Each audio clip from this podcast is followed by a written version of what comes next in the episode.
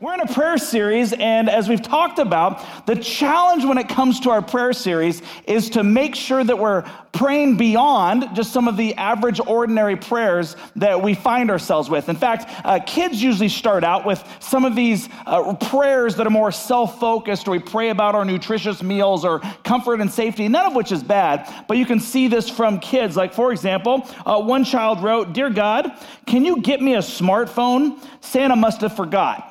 That's true. You know, you get past Christmas, you're like, come on. So, you know, there's our God in the sky providing smartphones. Dear God, please make my parents understand that if I don't eat salad, I do better at school.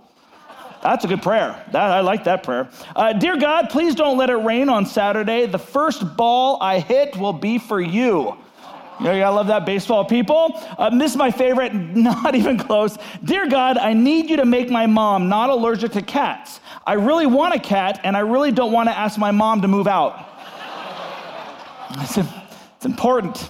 Uh, and dear God, I promise to never say those words again at least not until my next shots you know so at least uh, at least there's some honesty there. Now again it's awesome to see people praying in any way shape or form but the whole idea is that as we grow in our faith the hope is that our prayers also grow with them. And so we have gone through this series called dangerous prayers trying to be a little more risky uh, a little bit more uh, intentional when it comes to these prayers. So in week one we talked about dangerous prayer. Number one that says speak lord your servant is listening or dangerous prayer number two forgive us as we forgive those who sin against us. It's hard, hard stuff. Dangerous prayer number three last week not my will, but yours be done. All of these are deeper, harder, more challenging prayers, but they're so much more transformative and helpful and capable of what Christ wants to do in us and then what Christ wants to do through us.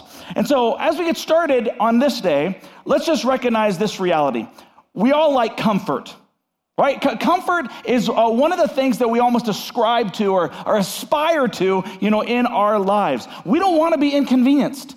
We don't want to be interrupted. We, we don't want to face big challenges. In other words, God, if you really love me, give me a hassle free day with good food, green lights, nice people, well behaved kids, a great parking spot, and a loving spouse.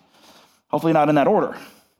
But we like ease. But here's the problem comfort least in my life, has never moved me to action. Comfort has never moved me beyond me. In fact, I've never become so comfortable that I thought, let's go change the world because of how comfortable I am. It's almost like an oxymoron. See, comfort just brings about more comfort. So I wonder, can you agree that that's kind of the tendency for that? So before I introduce today's prayer, let me start with this. All our hearts have been broken or deeply moved by something or someone. At some point in our lives, all of our hearts have been broken or deeply moved by someone or something. I can remember in my sixth grade, my first broken heart with a relationship. She hurt me, and I'll never forgive her. I, wonder if you can think of the last time, you know, that your heart actually was broken or that you were so deeply moved by, by someone or something. Uh, maybe it was uh, not a breakup, maybe it was a breakthrough. Like you finally got over the hump and you just felt such joy and such um, uh, emotion. Maybe it was a failure, or maybe it was an incredible success. Uh, I know for this past year that my heart has been broken uh, at times with the divisive language, the insults, the gossip that I've seen with one another with those who call themselves Christians all while everybody's trying to navigate the best that they can in a very challenging and difficult situation. On the other side, I've also been very deeply moved by how God has been working in our church and through people's lives and in our youth ministry and, and in our compassion ministry and our outreach ministry and so many other places. See, the reality is, and here's the truth that you know in your own life our hearts only break and we are only deeply moved for things that we care about. You will not be broken. Your heart will not be broken. You will not even be emotionally moved about things that you care nothing about. So, if you want to know what you care about, identify what breaks your heart. Identify what moves you. I, I think about the moments in my life when I got married, uh, when we had our, our kids, when I, when I got my first job or watched the, my kids do what they absolutely love to do, when I hear you making steps in your relationship with Jesus. All these things move me or some things that break my heart. As I think back, uh, the finality of things, you know, when you go through high school and you realize, wait, this is the last of. I know we're experiencing that as I watch my senior son kind of go the last of this season, the last of this sport, the last of this experience, the last of this opportunity. And it's hard. It's hard when you go through those things. I, I think about, you know, as I got older, some of the pain got worse even in my own life. Uh, when we lost uh, a child to miscarriage, and how my heart was broken, or, when my dad passed away at the age of 63, and my heart was broken, you know, in that time. Why? Because I care about those things. And so you care about the things that your heart breaks for, which leads us to dangerous prayer number four. Break my heart for what breaks yours. Break my heart for what breaks yours. See, we're all moved by something. We all, we all care deeply about something or someone. But do you have a heart after God? Do you have a heart that breaks for the things of God? Is that something that is true in your life? In fact, one day, while his warriors were out on the battlefield, uh, David decided to stay home.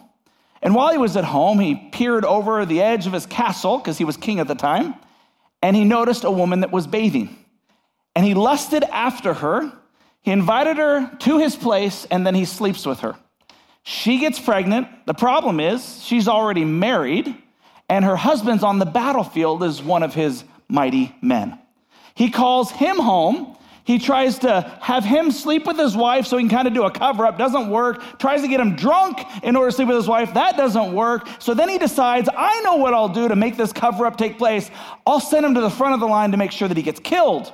Because then when he's dead, then I can bring her into my own house and then I can marry her and nobody will know the difference. Problem is, is that God sees and God knows. So a prophet of God named Nathaniel comes before David and says, You're this guy who sinned. And he tells this elaborate parable and story to get David all worked up and he points this out to him. And David has a broken heart.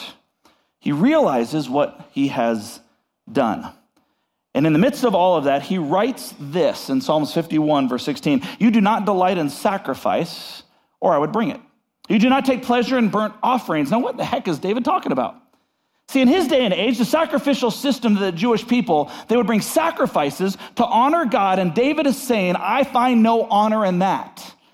Because he understands the heart of God when he writes this in Psalms 51, 17 My sacrifice, O God, is a broken spirit a broken and contrite heart, you, God, will not despise. What David is saying is that God is looking for a heart that is broken for the things that break the heart of God. And he understands coming before God in that recognition will unite him with God in mission and purpose. So the first thing that breaks the heart of God is this sin. Sin that separates us from him and each other. That's the story of David and Bathsheba.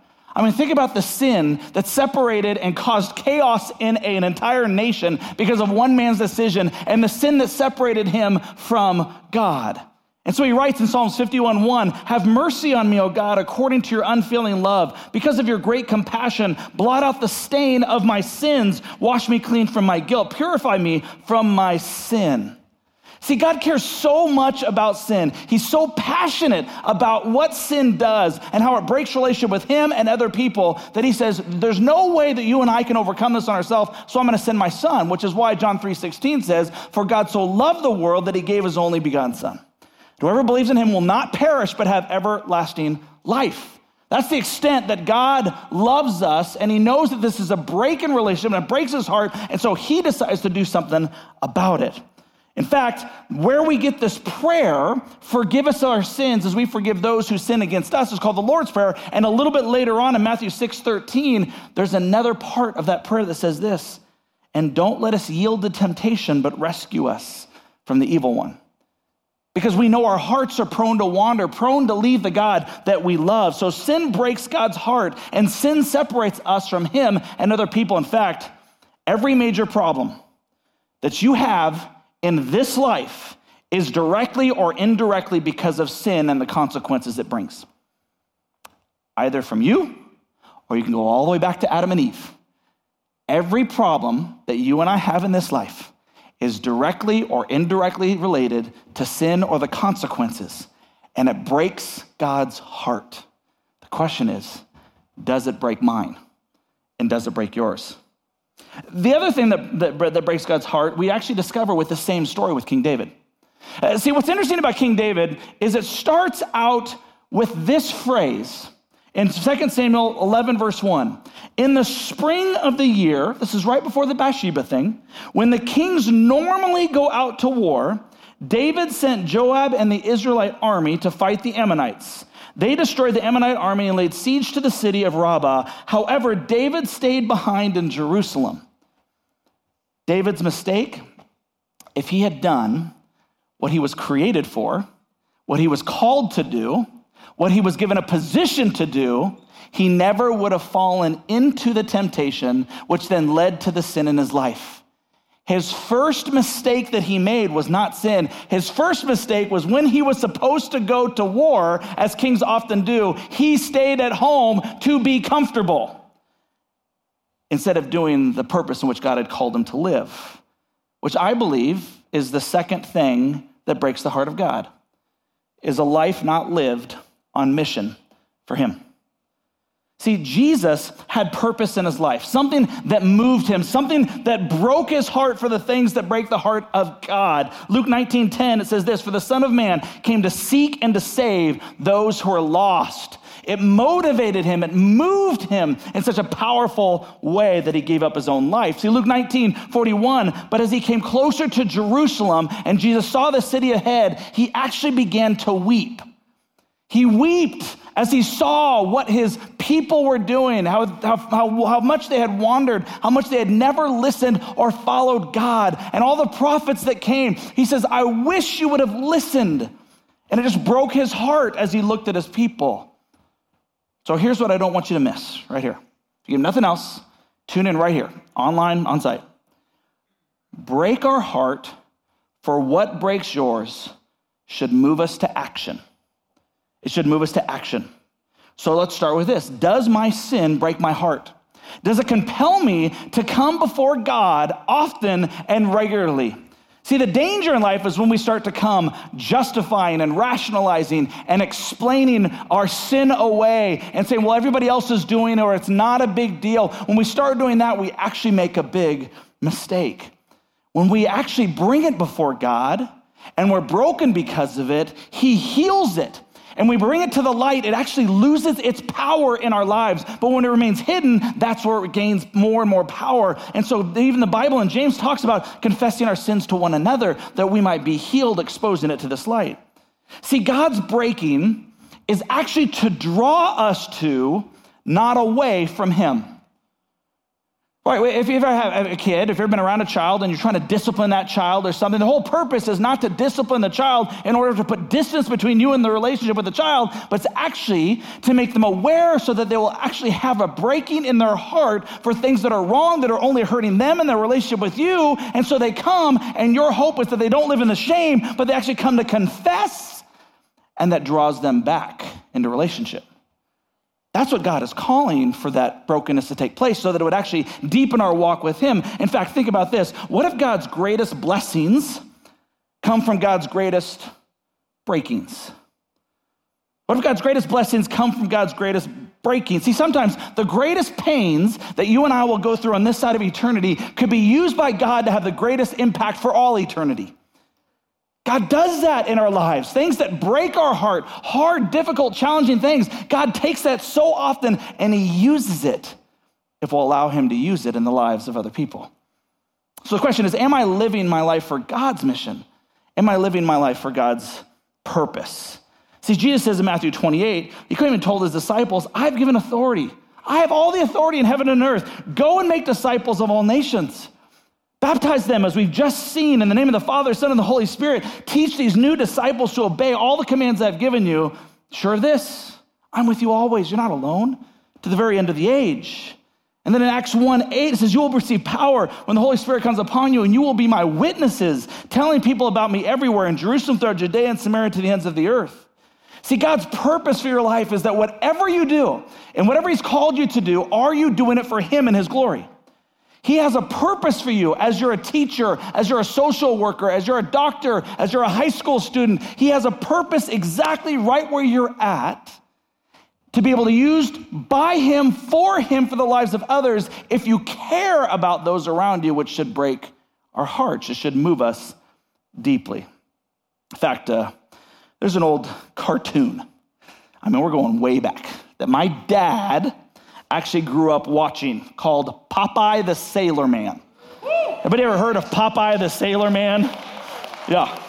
Now, what would happen if you didn't know this about little Popeye? He's got incredible forearms. It's like, you know, uh, no human could possibly have. But he was a very, he was a weakling. He was little. He was picked on on a regular basis, and he would put up with it, and he'd put up with it, and he'd put up with it, and he'd put up with it. And then finally, he would say his famous line in every cartoon This is all I can stands.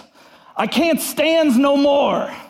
And all of a sudden, he'd grab that spinach. Most, I mean, talk about a hideous thing. It's not like Red Bull or something. It's, like, it's spinach, you know, and he'd throw it in his, in his mouth, and then his arms would double in size, and he would just put a whoop, you know what, on people around him. It would just be crazy. You know, he'd just beat up everybody around him, and, you know, they go flying 500 yards and all this other kind of stuff. And you're like, yeah, Popeye. And he'd always rescue Olive Oyl at the end. And it was the same storyline every single time. But I wonder is there something in your life that moves you where you can say, This is all I can stand. I can't stand no more. And it breaks your heart and it motivates you to be used by God for his vision and purpose for your life.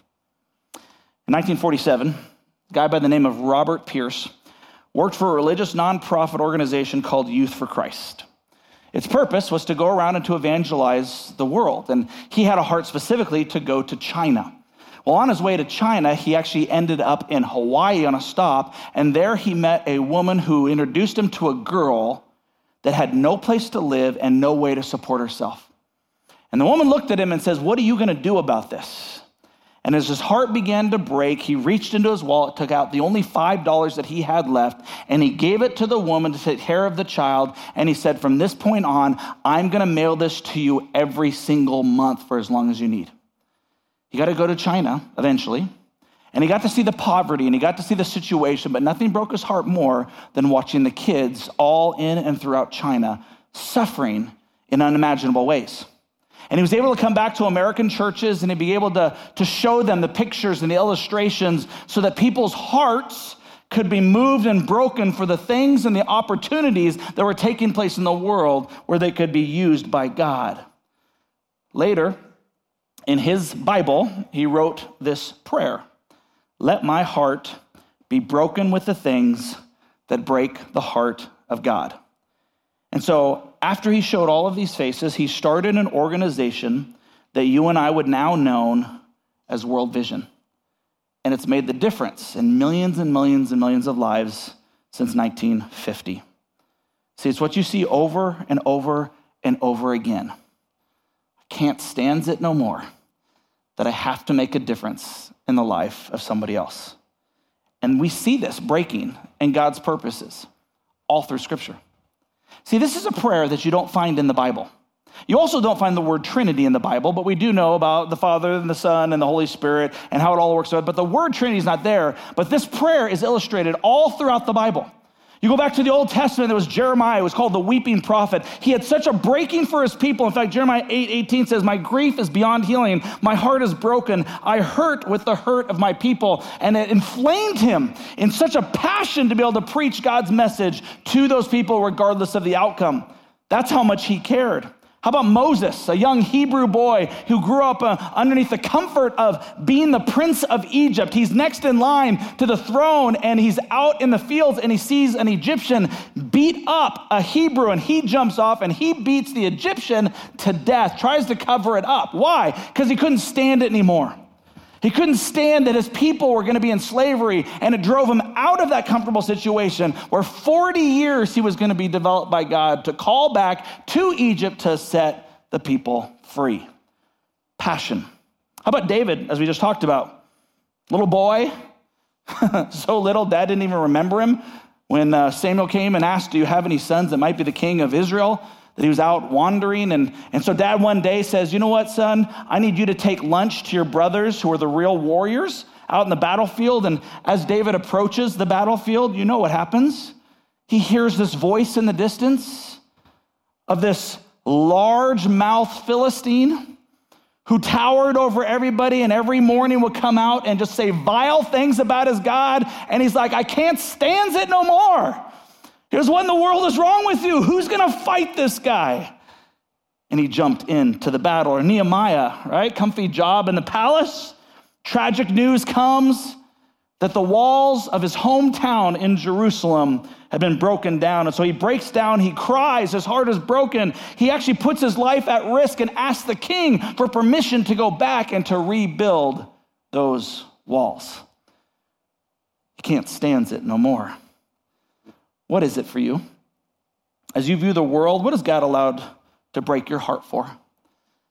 The things that break his heart. If you don't have something yet, this is why this is so important. See, what happens is when God breaks our heart, I want you to be prepared. You're going to be ruined for the ordinary. You won't be able to live in ordinary anymore. It snaps us out of the self centered pursuit of ease and comfort. Well, and you think about it when it comes to pain, you and I only tolerate as much pain as we have passion for for the things we're willing to endure, the things that we really care about, that we're willing to, to put through time, which is why many of your marriages stay together. It's not because you're in bliss all the time that Hollywood would like to tell you you're supposed to be. Because after 20 years, you realize that person gets on my nerves. And you understand that that person puts up with a lot because they put up with you and they put up with me. Well, what keeps it together? Because of the passion and the connection that you have to one another is greater than any pain that you go through. It's what holds you together. For me, I can tell you, I'm moved and my heart breaks for people who don't yet know Jesus in our community, for Christ Church, for us to make a difference while we still have breath together as a team to say we left our mark for Christ in history through this place, in this season, at this time. I can tolerate a lot of pain and a lot of suffering if I know that we're headed in that direction. So, what breaks your heart? What holy discontent compels you to action? Is it the unborn? When you find out kids can't read somewhere in the world, human trafficking. You heard a story from Larry Carroll and Stephen's ministry, business leaders, maybe teachers. You want to empower other people, racial injustice, clean water, financial bondage, mental illness, trapped addictions, marriages heals, healed, teens who are suffering, depressed, others who are addicted to porn, drugs. What is it that breaks your heart that says, I need to be a part of that? It will make life worth living like you've never lived it before. If you find yourself kind of blase and just kind of going through the motions and you're just like, here's another day, it's another day, you have not yet prayed this prayer. Because when you do, God's going to answer it and you'll never be the same again. In fact, one of the most famous hymns that's ever existed, Amazing Grace. I don't know if you know the story, you know, of Amazing Grace. Uh, it's written by a guy named John Newton. Uh, John Newton, you know, found himself as a slave trader. And as he became a slave trader, he found Christ. Christ convicted him of what that was and how it was wrong. And it completely broke his heart, knowing and describing what he had done to Africans and what he had done to steal them from their homelands to take them back to England. And so he joined forces for the rest of his life with William Wilberforce and you can do research on him, who helped actually make a, a law that finally took place, the Slave Trade Act of 1807. But you can understand when you have been on that side and have gone through that kind of breaking and that kind of redemption and that kind of grace in your life that no sin that you were involved in could separate you from God, that nothing that you had ever done or will do could separate you from Him. The grace that was given to give you life, meaning, and purpose, all of a sudden, these words might carry a little bit more meaning. I once was lost, but now I'm found, was blind, but now I see. Through many dangers, toils, and snares, I have already come.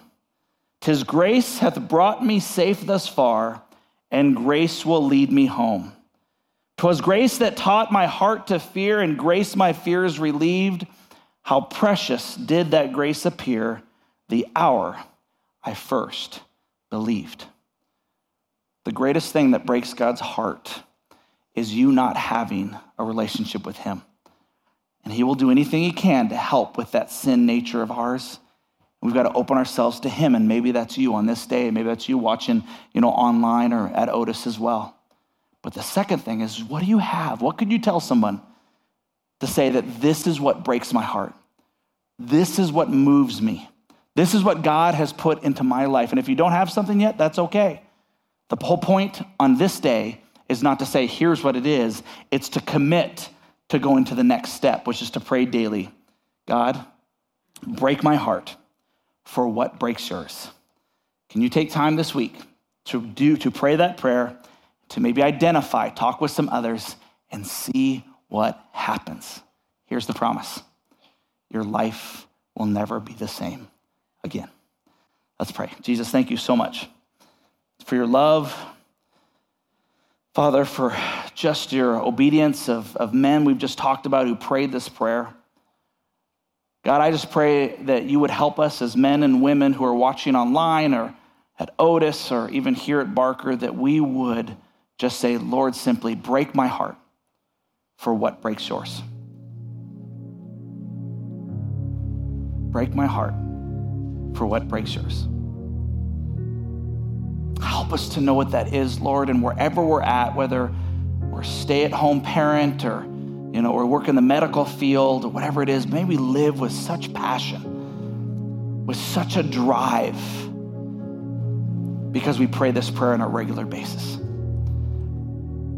Thank you, Lord, for doing whatever it took to draw us into relationship with you, to take my sin on that cross, and to know that I am forgiven. Thank you so much. It's in Jesus' name we pray. Amen.